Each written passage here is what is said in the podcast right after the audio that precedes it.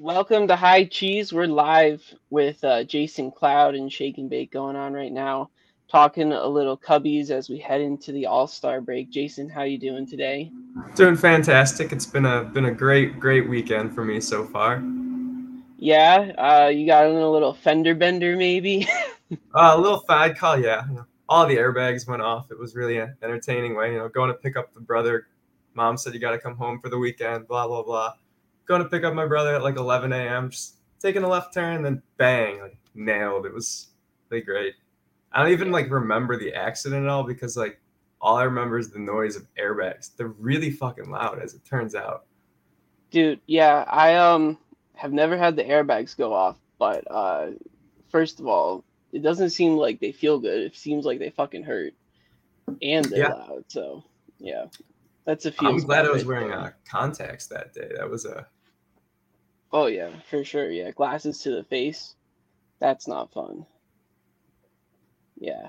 All right. So that's a fun way to talk about, you know, let's go from the mean Chicago streets to the mean Wrigley confines because, you know, let's face it, the Cubs uh they're not doing that hot this year and they haven't been doing that hot, you know, the last couple years. You know, they sold the sold the farm away last year, traded away Anthony Rizzo and Kris Bryant and Javi Baez, you know, and this year, you know, it's it's uh, Willson Contreras' time on the market. But, you know, we were talking a little bit before about how, you know, this is not necessarily atypical for Cubs history. Like the Cubs are, you know, their natural state is to be losers and like to be lovable losers. Like, you know, so what's your take? Are they are they meant to be losers?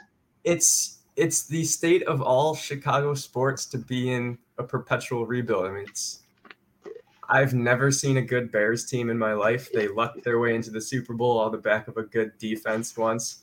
The Blackhawks are the only team that's ever successfully done the rebuild. The Cubs just lucked into it too. I mean, you can't really there's a flash in a pan.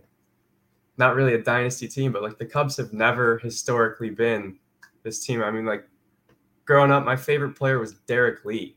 Like that's not a we're not talking about like a phenomenal team. And like I loved going out to games. I've probably been to, like hundred Cubs games in my life. And you know, my my old roommate and I like we picked where our house was because we wanted to be, you know, within walking distance of Wrigley Field. But do I want them to be good? No, like it, it doesn't really bother me if they're not good. Like I want to go to cheap games. I want to see the Cubs just play ball. Like you're gonna see like the thing about the Cubs is like you're always just gonna see some great players who are gonna do awesome things, but they're not gonna do any of these things on the Cubs. It's just the way it is. so I gotta pause so, here. I live close to the train. Yeah, that's like uh, straight out of the Blues Brothers. But no, it's just right next to the track. It's, it's, it's to me, it's how it's meant to be. It's the it's the Chicago mentality is we don't want anyone else to think about us, so we need our baseball team to be bad, so no one thinks about them. I you know yeah. it's just it's not we're not the Yankees. It's not this big budget team that's gonna you know sign all these great free agents.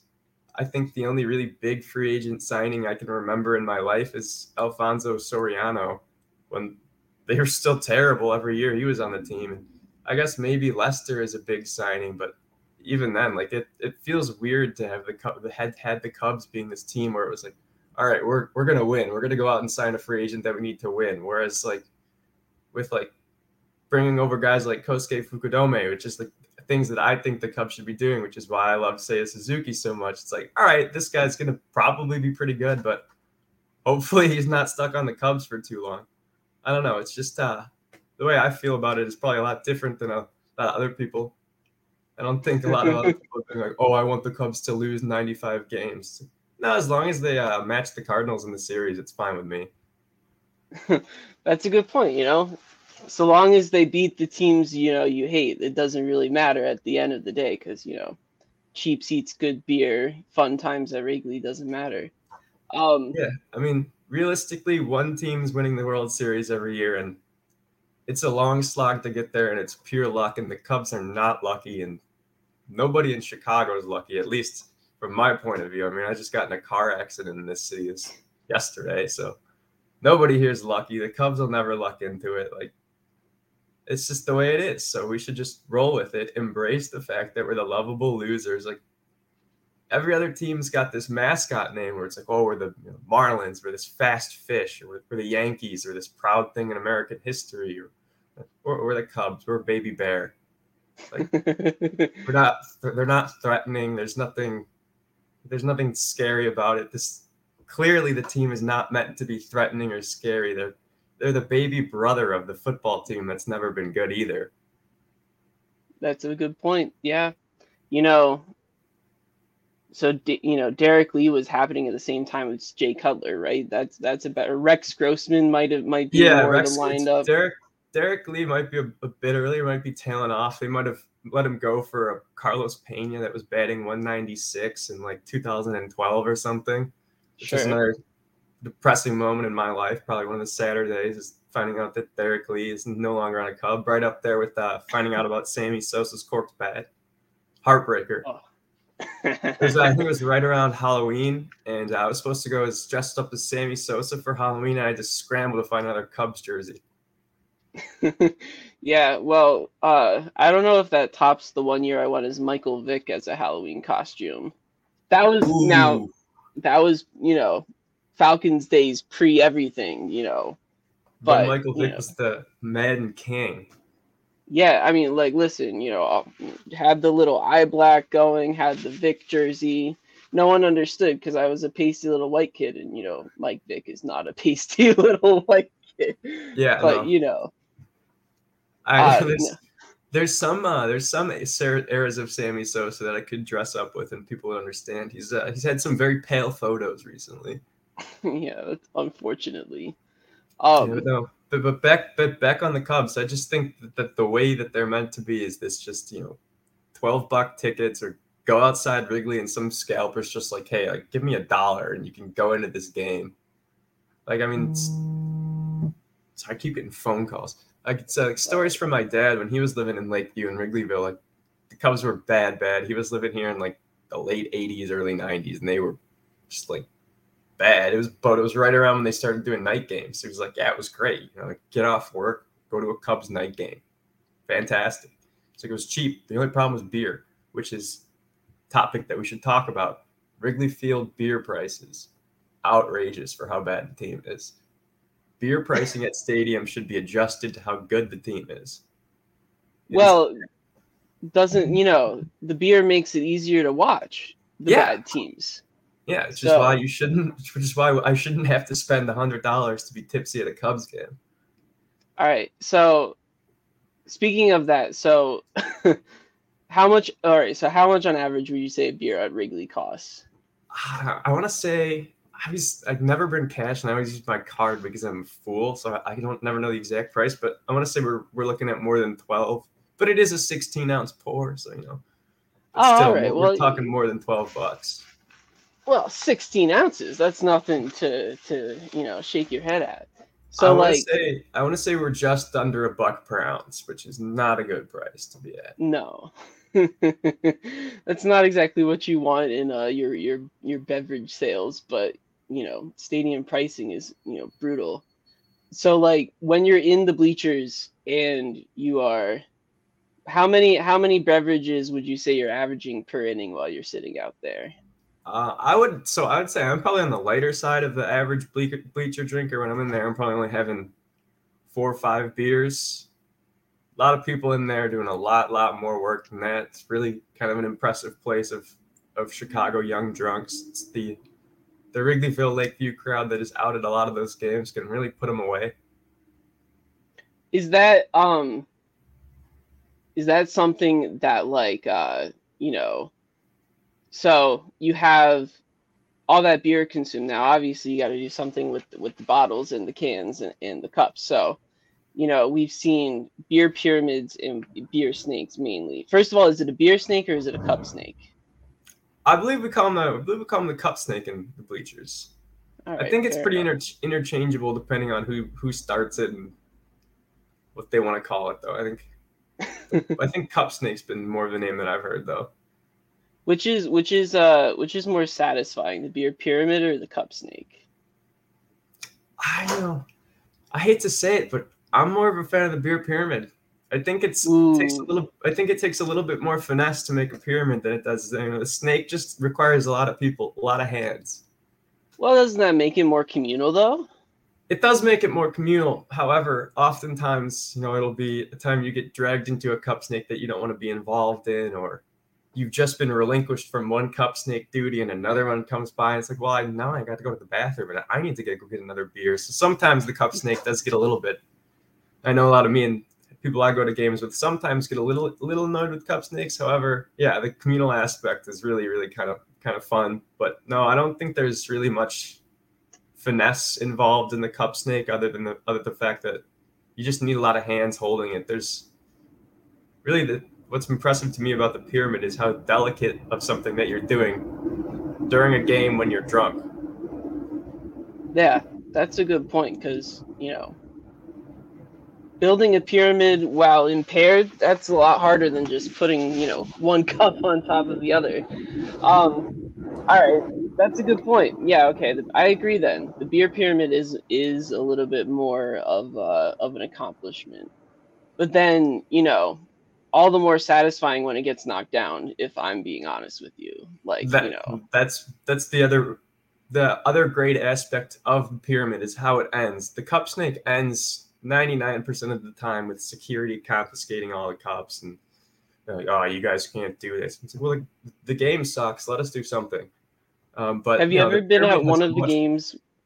Have you ever been at one of the games where they connect uh, section to section, like upper, you know, upper bleachers to lower bleachers? Yes, that is that is an electric event, especially if the uh, if the camera guy really does justice and puts it up on the jumbotron, which is much not much love for what Ricketts has added to Wrigley, but jumbotron, the big big video board was something that the field needed that it now has.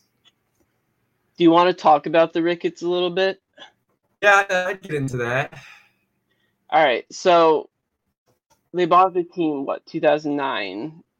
You know, they've had they've had their success. They won their World Series, you know, they brought a championship to Chicago. But they've also, you know, built up a lot around Wrigley Field and in in Wrigley Field too. Like what is the vibe like with Chicagoans like um with the Ricketts? Are we pro Ricketts? Are we are we anti Ricketts? Yeah, nobody here likes him. He's got like something about Wrigleyville is probably the most pre Ricketts, the most gentrified neighborhood in Chicago. And like somehow, like some way, like the buildings they've built and like the hotel they've added and getting rid of them, they've like managed to gentrify even more the most like not like actually, but like in terms of appearance, it's all like those big glass panel with windows and doors and everything. Like everything kind of looks like an Apple store.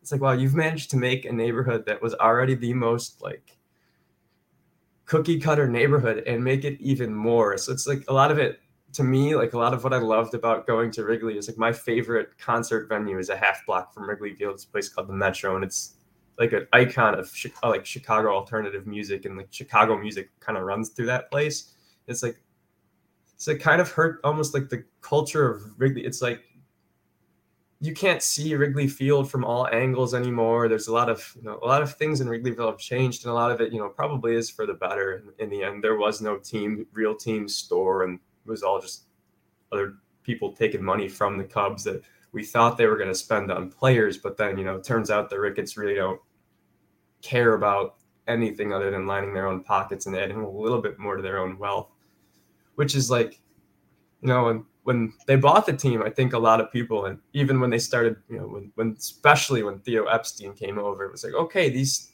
these guys have interest in actually they want this team to win. Like they're Cubs fans in the end, I guess. Maybe that maybe they're maybe we're gonna have an owner like Mark Cuban who wants to be there. Only thing they care about is getting wins for the team, but turns out that's not the case. And for the amount of money they have, it's shocking how big the penny pinching is that's going that, uh, that went on with like, getting rid of all these fan favorites. Like, if you're not going to win, why get rid of Anthony? Like, you know, you're not going to win. Why get rid of Anthony Rizzo? Everybody in this town loves him. Like, it's a bunch of decisions like that. It's like, well, you're doing all this stuff because you clearly aren't going to win, and you clearly don't want to invest in trying to win. And it's all these just all these there's zero fan service done by the Ricketts family. I don't think there's any. You know, probably a lot of the player decisions really come down to them getting told, no, you don't, you have no money to sign any free agents. When realistically, like, this is how what part of like I go back and forth on this because I really don't care if the Cubs are good or not. I if but I would love if the Cubs were like, you know, willing to admit the fact that they're not like okay, you know the Cubs, you're gonna try to play a team like be like on the red size payroll, like, then admit it and make everything cheaper and have everything be cheaper and have it be a budget run organization. Oh, you want to be a or, or you want to be a budget run organization, like then throw all the money in the world to keep Theo Epstein here because if you want to be on a budget, that's the guy who's going to get you wins still. But there's no there's clearly was no interest in trying to maintain any form of winning while being broke or broke in their world. well, broke yeah. enough to still want to buy a you know Premier League football team, but you know I can't can't afford two hundred and fifty million dollar payroll for the Cubs. Well, isn't that the whole you know problem with MLB owners right now? Is that you know there's no incentive to to win, and obviously you know that's not what we're saying. Like we don't we don't want the Cubs to win. We want them to suck. But also we want owners that like care about, you know, the fans liking them sucking. yeah, like if you know, like one thing I remember from uh, when I was a kid is like all these dumb promo days at Wrigley Field. And I don't maybe it's because I'm older and I don't probably about seeking out stuff like that, but I don't really remember like any of these like garbage promo days. Like, oh, it's like Kosuke Fukudome bobblehead game every third home game because we're so bad that we need to see him. We're like, oh, there's going to be a T-shirt on every seat, and I don't really remember much of that kind of stuff recently. Like, like yeah, I don't want them to be, uh, you know, good or anything or great, but they have to have some talent, and some of that talent is the the way that the Cubs work is that talent has to be, you know, just good enough to not want to leave and just bad or just above replacement level. You know, guys like Derrek Lee or or Aramis Ramirez who are going to be here for like 12 years, but never good enough to get them over. Maybe, maybe, maybe making the wild card once. That's like the goal. The Cubs should be this team where it's like we're going to make the wild card and the whole country is going to root for us because this is the first time we've been in the playoffs in 22 years, and everyone would think it would be hilarious if we beat the Yankees in the World Series. Like that's what we should be. It's not like the the Cubs should have an underdog mentality and it should come from the top down. The owner should be some drunk guy in the ble- some drunk Chicago fat guy in the bleachers who's also housing beers.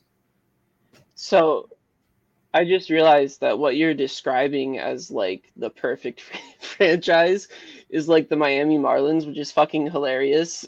That's like just like yeah, we make the wild card every once every ten years, and when we do, we win the World Series, and like every to every time else we suck. Now the difference is that like you know Cubs at least would have uh you know big fan base behind them. No one goes to Marlins games, but like yeah, you want to be the Marlins of Chicago. That's not that's not a bad goal. Yeah, like if you if you want a good baseball team that seems to be competently run and is in the city of Chicago and is also uh, Cubs fans and everyone I know is going to hate me for this. A better place to see a game, just go go see the White Sox. You know, there's promising players in that team. They seem like they want ownership seems like they want to keep them there. Ownership seems like they really want to ring. So if you, if you want that, go see the White Sox. Yeah, they've been better is, forever which is hilarious to talk about like Jerry Reinsdorf as like a ring chaser. But like, yeah, you know, at least they're trying to win. I mean, like, fire Tony La Russa because he's a terrible manager. Oh yeah, probably game. definitely a racist. well, hey now he he did defend Tim Tim Anderson and he Josh did. Donaldson, but also like, you know, sees one to call one. Right? so uh, on a final comment on the White Sox, uh, I the first time at as like an adult drinking age at US US Cellular Field guaranteed uh, the G spot guaranteed rate. Um, I there was there for a work event. Shocking food selection. It's incredible. Any any Chicago staple that you would want, you could find at US Cellular or God, names change too often. Guaranteed rate. It's really incredible and food's pretty cheap. I think uh, I think every baseball stadium I've been to can take a few notes from that one. There's there's about bathroom situation's awful. Like, they got to steal a trough from Wrigley, but however, highly recommend getting out the guaranteed rate. Dude, the trough at Heinz Field was was the first trough in a stadium I ever experienced. Oh, sorry, Acrisure Stadium. Oh my god, what a what a dude! They took down the ketchup bottles today. I'm pissed. Boy, we gotta find them, man. Yeah, it's terrible. I well, I want to hang one in my backyard now. Huge ass ketchup bottle just hanging in the backyard. Pour it over whenever I get into the red zone. Sounds like sounds like a good idea. Um, Anyway, just... back to back uh, back to the Cubs. Uh, I wanted to to to ask you um, your opinion on on Rossi on David Ross because I've seen on Twitter there have been people who want to fire him and like he's you know he if, I don't think that firing David Ross would be the solution to anything. Seems like a good vibes manager at least. That's hundred percent where I'm at. I feel like absolutely nothing would make the Cubs win more games at this point, other than like deciding, all right, we're gonna you know sell the farm. There's no farm to sell. Um, sell the farm for Shohei. That's like the only way the Cubs would win more. There's no management decision, no no prospect call up. The only way the Cubs win more games is if they somehow manage to swindle someone into giving them several all-star caliber players. Letting David Ross go would only like alienate a good chunk of casual casual fans like like my mom doesn't know much about the Cubs, but she really likes David Ross because she remembers what he did in the World Series. Like she's not from Chicago, but she's like a Cubs fan by proxy because of you know marrying my dad. But she knows who David Ross is and she likes him. And I think pretty much at this point, with how bad they've been for how long, my dad's in the same boat. He doesn't really follow the Cubs as much because uh, why why would you? They're not giving you much to follow and I think he, yeah, well, I think a lot it would alienate a lot of casual fans and really only appease the the loud vocal baseball Twitter demographic, where it's like we want this guy's head because the Cubs aren't winning games. Like what line, what magical lineup card could this guy toss into the field that's gonna? Are Frank Schwindel and Patrick Wisdom suddenly going to return to the extraordinary seasons they had last year? And even then, the team was still bad. We don't. There's he's working with scraps to try to put wins together, and it's just not working. And yes, 10 game losing streaks are bad, and dropping like I don't even want to know how many games they lost in June. I don't even want to look into it. Like, yes, of course it's bad, but like, what are you gonna do? Who are you gonna work with? Well, it's only going to get worse, right? Because they're planning on, you know, they're planning on trading Willson Contreras David Robertson's having like you know another good season. Even you know, I think he's at he's a 15 year veteran at this point. So like he's probably out the door. Marcus Stroman's probably out the door. Um, yeah, I, I wanted know, none of those guys apart from apart from really none of those guys would really be heartbreakers to lose. Like the, I think it would be kind of a a foolish move to let Contreras go. He seemed fine playing on a bad. He seemed still happy to be playing on a bad Cubs team. And I think he's the kind of guy that he's like that Derrek Lee type where he's pretty damn good, never good enough to fetch this massive, massive, massive return. Although there's a pretty good market for catchers right now. Um, yeah. Like that, that being said, if you know, losing a guy like Contreras, who you've brought up and it worked his way through your organization, that's like the heartbreakers for me. It's it's never losing a guy like a Stroman or a it's always these these kind of that would be a hard band-aid to pull especially because with the timeline of when you know how rebuilds in baseball work with when they tore it down and when they'd be competitive you you wouldn't see anything you'd get back from this from a Contreras trade for four or five years maybe. So it would, it's a always a tough pill to swallow to lose a guy like that that you've seen you know, win a World Series with you be just this electric guy, you know, work his way up from like a young, talented player into a true like veteran leader of this team who's taken a lot of young guys under his wing and a lot of guys on the team seem to look at him as him as like a veteran presence and a leader. So yeah, it would really hurt to lose Willie, but if you can get a return, you can get a return. I, I think the band-aid has been pulled off uh, in Chicago recently on how bad it hurts to lose players with what's going on with the going on with the Blackhawks and the talks of possibly losing Patrick Kane and Jonathan, even Jonathan Toews to trades. So uh, you know, people here pretty prepared to for anything at this point with terms of losing a guy, but you know, it's it's really a heartbreaker to see someone like Willson go because with how emotional he looked getting that ball the other day, it was truly someone who loved being a Cub. Always hard to see go because so, it's hard to love being a Cub. yeah. So you had, you know, probably Anthony Rizzo is the closest to that last year that got traded away, right? So he went yeah, to the Yankees. 100%. Can I list um can I list some teams for Contreras that like and just you tell me, you know, whether it would be okay to see him in that jersey or not. And like so I compiled a list of like contenders. So first of all, uh uh the Red Sox might need, you know, a catcher uh or to fill in a DH maybe. Would you would you be willing to see him play in Boston?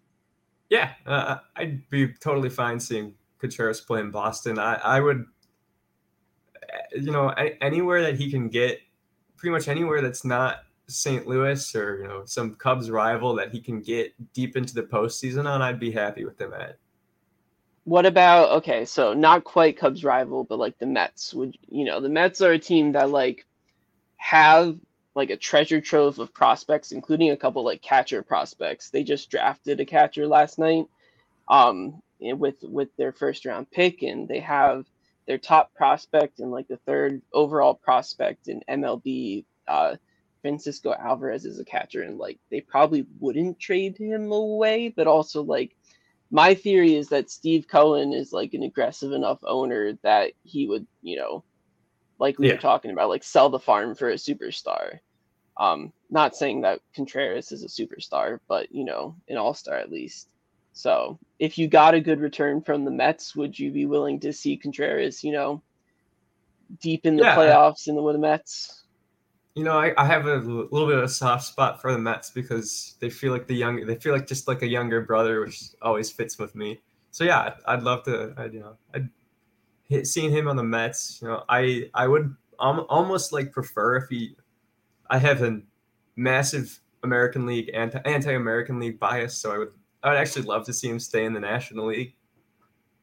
So that way, uh, maybe you know you get him out in Chicago a couple more times in the end of the year to give him some couple more round of applauses too.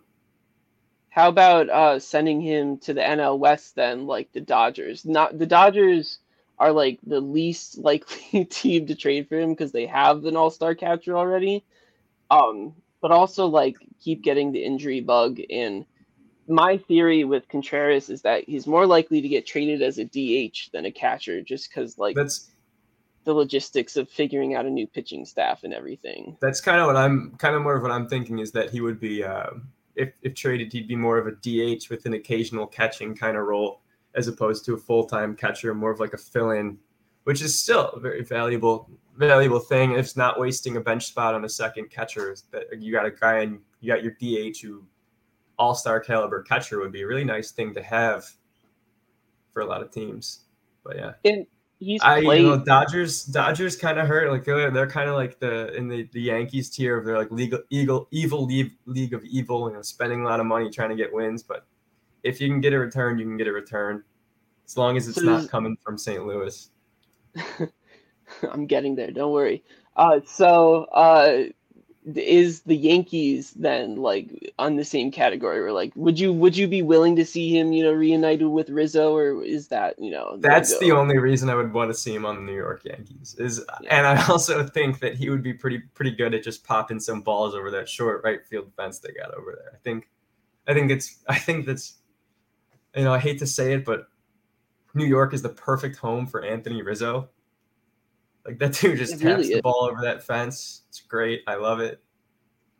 I like. It's also his name is Anthony Rizzo. Is a great New Yorker name. Oh uh, yeah. Have you seen? oh god, he did. Uh, I'm not gonna remember the exact thing that he remade, but he re- he made something. You know, hey mom, send me the meatballs. It was Anthony Rizzo. It was fantastic. Nice, good Italian boy. Right at home in New York. Um, it's, it's almost perfect. Uh, all right. So, so ironically, the two teams that like could actually like use Contreras most are like the Brewers and the Cardinals. Yeah. So like, how do you feel about that? So, the Cardinals would be the hardest pill to swallow. I don't know. I think there's not as many Cubs fans that are as big of Cardinals haters as me anymore. My my dad's whole family is from St. Louis, and every time I go down there, growing up as a kid, it was oh, I'll hear all this bullshit about how many rings we have and how the Cubs can't win games and how the, the Chicagoans ruined the national anthem by cheering for it during a Blackhawk game. So like everything from St. Louis I despise except for the beer. Like, nothing about that city do I enjoy. So that would be a heartbreaker for me. I cannot stand St. Louis Cardinals. I can't stand Cardinals fans. I think it's an insufferable city. It's one of the worst on the planet. I can just picture him catching. Did you know they have a pitcher named Packy Naughton? How mu- how much does that rule? A pitcher named Packy Naughton. That's kind of rule.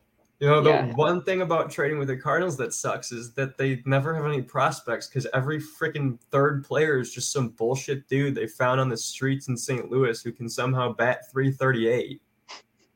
Well, so here's pull, the thing. pull up the Cardinals roster right now and just like look at where all these guys came. If I've ever heard of any of these guys before, it's just all these random guys. And You no know, uh, you know, uh, uh, uh, Nolan Gorman. He sounds like a he sounds like a doctor, doesn't he?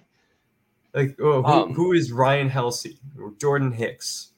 All these guys. Oh, just you would love Jordan Hicks. If the Cubs traded for Jordan Hicks, uh, he throws 103 miles an hour and sinks and it moves. And, oh, I yeah, probably would love it if yeah.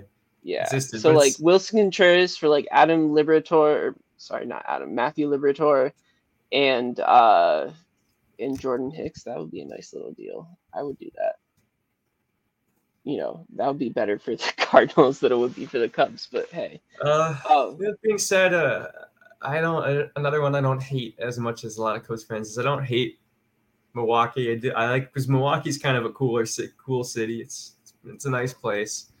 It wouldn't, and I go to a lot of Brewers games, so it wouldn't suck to see Willson on the Brewers, but it would suck because they're a rival. And but I, I have a soft spot for the Brewers because I kind of like Christian Yelich for some reason. I don't know why. I think he's not a common player to be like, yeah, I like Christian Yelich, but like, yeah, I like Christian Yelich. well, there's there's your Miami Marlins connection again. you know? Exactly. Pete Davidson look-alike. Um, Christian Yelich is like has an interesting career because he had two years of like really good MVP caliber play, since then he's just been not the same. I don't know. Him and Cody Bellinger are like the mysteries of the modern MLB to me. They had like great. Did you read that little uh, blurb? Sorry about uh, Bellinger, where it was like he's the most ignorant man alive. He was talking I did not. couldn't figure out that you can't use your credit card in ATM machines. This is like yeah. the, the Dodgers fan, or camera guys have figured this out, and they love panning onto the camera to show like his blank expressionless face during games, where there's like led teammates to make comments like, "Oh, we think we think Belly's a machine who was built to play baseball because we don't know what else he would do." Let's see if I, can, I saw it on Twitter today. I'll, I'll send it to you when I find it later. But it was just it was just reading this like, oh, this explains so much about this guy. Like every interview I've read makes so much sense now when he it's like he had to have some team manager explain to him that the, the card fee when he was using his credit card in the ATM was like 10 bucks, but if he used his debit card, it was zero. He's like, and he just didn't understand, Oh made it to this age and didn't understand this, which is just uh you gotta love a player like that. You gotta love a guy like that who's just a dude out there playing baseball. Well, no wonder he hasn't figured out how to fix his swing then. His Yeah. his problem is that he can't catch up to fastballs, so maybe his brain just doesn't work enough, work fast enough to compute major league fastballs. Um that's fucking hilarious. Poor Cody. Seems like a nice guy, you Seems know. like a nice guy. He'll have a he'll have a you know he's had a good career and he'll continue to have a pretty good career. I think. Yeah. Running around in the outfield, making some catches, hitting some home runs. Are you watching the home run derby tonight? Uh, I'll probably be tuning into the home run derby casually. It's one of the more entertaining. I you know I love a good I love a good well hit baseball. Uh, my one problem with the home run derby is that the speed of the pitch seems to negate the bat noise, which which I really love the noise of a good home run, and you don't seem to get that as much in the derby as you do in a natural the natural progression of a baseball game. Like the good crack of a bat is kind of lost, but I do still love love love watching the long ball fly. So yeah, I'll probably be tuning in. I, I definitely won't watch the whole thing. It's for me, it's one of the harder events to sit there and watch the whole thing, but I will certainly certainly watch a few of it, and I'll definitely catch up on highlights following day. Nice. Really love watching a good long ball. I think it's with the, the setup they have, it's kind of biased against moonshot hitters, which I think is a little bit unfair. However, it is what it is. It's the home run derby. Who cares if it's fair? Well, yeah, with the with the way that um with the way it's timed now, you don't get as much time to like admire the the no. long home runs. But I honestly like the time, the changing to like having it be timed rounds because, like, I mean, so I remember, uh, you know, the famous, you know, Josh Hamilton hits 27 home runs in the first round, but like, it also took him like half an hour to hit 27 home yeah. runs in the first round. So, like, yeah, I, I no, think especially especially a sport where you're really trying to do everything you can to speed stuff up to get people to continue to watch. It was not an ideal setup to almost have like a golf tier setup for like golf tier pacing for a, an event that is supposed to be highlighting the most electric event in baseball. Was that? Yeah. So uh, even though you know, even though the moonshots you can't admire them as much, like it, it's become like eminently more watchable in the last like five or so years. And I, I do always enjoy watching the uh, watching the like the little league kids run around shagging balls. It's always a great time. Yeah, that's the best part. Because there's always of, uh, youth baseball practice and standing out there waiting for someone to hit a ball near you. Because there's always one kid that like makes highlight plays. Like you know, you can you can track him throughout the night as he like goes after the ball, and you know that's there's, yeah, there's fun. usually one kid who's got like any de- decent sense of baseball. He's like, yeah, this is you know, I'm on, I'm on a major league baseball field. Might as well go all all out and dive for it every single time. You gotta admire it. You gotta love it. It's really yeah. Uh, I wanted to be one of those kids when I was younger. That that always looked like a lot of fun. I so I was so bad at baseball when I was a kid, and then I quit when I was in like seventh grade because I I had this coach who was like, "You want to get on base?" And I was like, "Yeah, I want to get on base, but I can't hit the ball." And he's like, "Just lean over the plate. This is seventh grade ba- or sixth grade baseball. You know? No one's throwing above seventy. It's not gonna hurt." So I had like I led the league in like hit by pitches, and I was batting like you know, 0.3. On base percentage was phenomenal. I, would, I just get on base and steal second every time, and kid that batted after me was the coach's son, and he would always just hit me home. But I was like, I'm done with this. And then like a year later, I got glasses and went to a batting cage and realized you're supposed to be able to see the ball when it was coming. And I was like, damn, this is so much easier. I should never have quit baseball. Yeah, that's a pretty fair point. Uh, it helps to see, helps be able to see when you're in the That's why I, box. when I was a kid, I was so impressed by professional baseball players because I thought it was just random guesswork that they were just like these incredibly, incredibly lucky guys, and that this talent really had nothing to do with it. Because I like like I put a ton of effort into trying to hit the ball, and I couldn't figure it out. So it's just like, all right, so baseball players are just really, really lucky, and that's how it works. And then I got glasses, and it's like, oh no, they're just really, really, really talented. That's that's how it works. It's, yeah, I was just blind. And they're also really lucky. Yeah, and they're also really lucky. Helps to be um, lucky. Yeah. Um, all right. Do you want to talk about a little bit of bad bad tattoos before we go? Oh yeah. All right. So speaking of the Cubs, you found this gem of a back tattoo, which I'm gonna pull up right here. We got Marcus Stroman, and I don't even know where to begin with this one. Um, first of all, I'm gonna move here so you can see me. Yeah, um, I, I can't even begin to describe what I'm 100% what I'm looking at. Like I it seems like different characters from like almost people in his life and and movies, but I I can't really tell. It's I'm uh, just I just am drawn to the Cillian Murphy. Yeah, like I was just gonna, uh, was gonna say, what's Cillian Murphy doing in there? Like, I mean, yeah, maybe he's a great Maybe. actor, but I would never. Uh, I mean, I've got some bad tattoos, but I would never be like, I'm gonna put Cillian Murphy on my back. I just like, and it seems like he's next to possibly like Marcus Stroman's family, which is odd. Like, I guess Peaky Blinders is like, you know, pretty influential show in his life. Yeah, I mean, it's got to be. Yeah, got to be pretty important to have a 10 inch Cillian Murphy on the on the back. I uh, I I keep my eyes just travel to the the two guys with well, Cillian Murphy being one of them, but the other guy with the cigarette because the cigarettes are actually like yeah, they're know, pretty. pretty uh, well it's done. pretty. It's a pretty unique decision to be like, yeah, actually, I want him with the cig in his mouth for two pieces on your back. That's a that's a unique artistic decision right there. I kind of I kind of admire that as this is probably my favorite aspect of the tattoo after after you've pointed it out. I just wish that um that there was just less going on because it's just too much to look at, honestly. It's And, like, like, uh, you know- it's like almost like one of those uh, I Spy books. It's trying to find specific things, but there's so much happening that, that you really can't tell what is what is going on. I would love to know at what point in like tattoo count that he was like, I'm gonna go full back. And like yeah like i i mean i think he has arm tattoos too and like but back tattoos are like you know that's a commitment like that's a huge piece of art first of all i mean he's yeah, not it's that a lot of a guy, time. but That's probably a few few few days of work.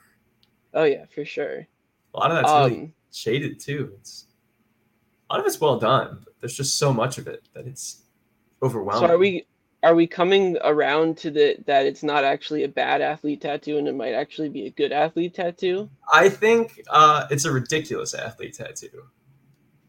all right It we're gonna is, mark this one it is down as ridiculous fantastic to just have Cillian Murray. It's like almost like Steve-O tier, but like all right it is ridiculous to have that many faces on your back. who oh god who has the steve this is it Steve-O that has the Steve Steve-O has Steve tattoo? O's face on his back, Hell which yeah. is a great tattoo. I mean, like, who wouldn't want their own face on their back? I think he's doing like a dumb thumbs up too. yeah. Um. All right, moving on to our to our next candidate.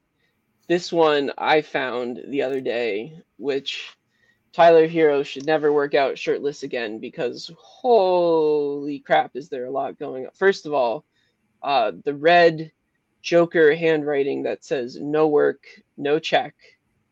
Second of all, the are they lion eyes or tiger eyes directly over the nipples?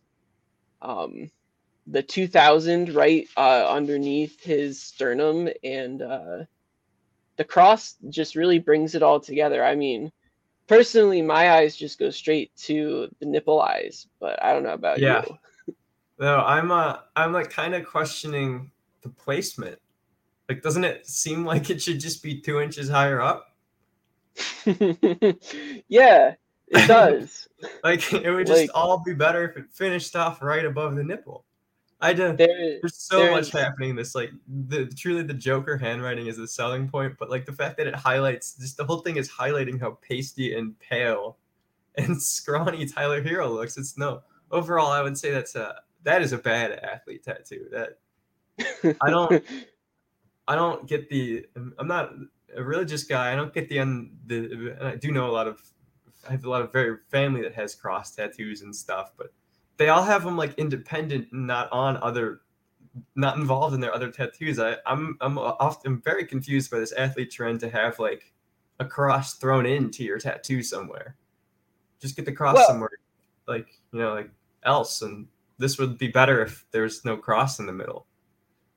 yeah, it does beg the question, like, well, is Like, it just the no work, no check part that if you cross on the bicep right here and the just eliminated no work, no check, and moved the whole thing up a little bit, it would not be nearly as bad.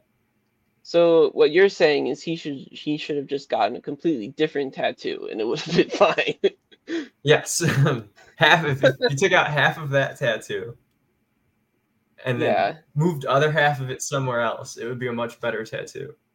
I mean, like, I just feel like I'm just making eye contact with, you know, with his chest, which is a uncomfortable feeling to be honest.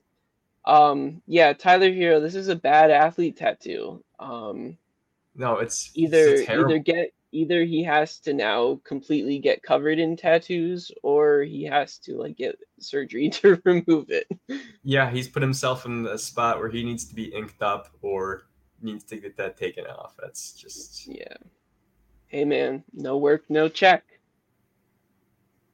All it's right. always funny when uh, to me when athletes have really like like if that was an athlete, like if he was a back of the bench guy who made his whole career by grinding it out and working real, real, real hard, no work, no check would be great tattoo. But like, doesn't Tyler Herro make like 18 mil?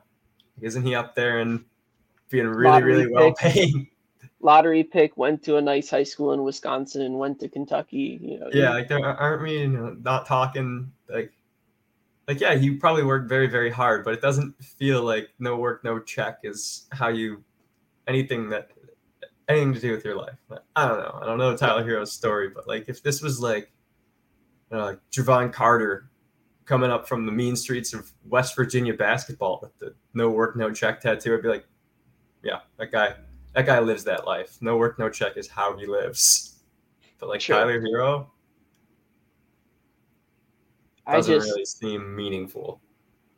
It's just bad, dude. It's yeah. really bad. Speaking of bad, Aaron Rodgers got this one. Which, okay, it's not I'm not saying that the, the, the artistry is bad because like yeah, those no, the lions, artistry is all incredible. Those lions, the little wave uh, portrait in the middle, like like how tight cool. all the lines are he probably, you know, he probably paid real good money for some real, real good artists to do this. And he probably was like, and then I want this there too, and then this, and then this, and then this, and then, and I want also put an eye, and then and two lions. This just looks like a tattoo of someone who has spent too much time doing their own research and listening to the Joe Rogan experience. Yeah, I think that was the way that you initially described to me as the Joe Rogan experience, the tattoo, and that is 100% what this is. You've got the all-seeing eye looking over two lions who are just above a sunrise over the ocean, who are above some weird thing, all intersected with like what seems to be a constellation map. This just is like the like this is the male version of astrology, the tattoo. Yeah, yeah. I don't even know. You got the the fan at the bottom or whatever that is. The I don't even know what to call that. Um, yeah, man. I don't know what you were thinking, Aaron Rodgers. Uh, maybe this should have been like five separate tattoos, like spread out across the arm. Um, whatever whatever he was intending to accomplish with this, I think he uh, failed um, and I think it's gonna look really bad uh, when he's on the field next year, and you're gonna be able to see. Well, maybe it'll be underneath his uh his call his play sheet, so maybe you won't have to see it. That'll be the gonna, blessing. He's probably just gonna have to you know slide the play sheet back and take a look at his tattoo for inspiration before he goes on a game-winning drive to break my heart against the Bears when the Bears are maybe gonna get their first win of the year.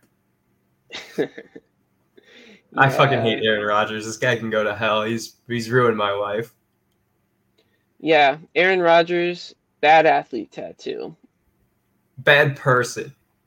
Say that too. yeah, bad person. All right, folks. That wraps it up for another episode of High Cheese. Thanks for tuning in as always. Please be sure to like, share, and subscribe.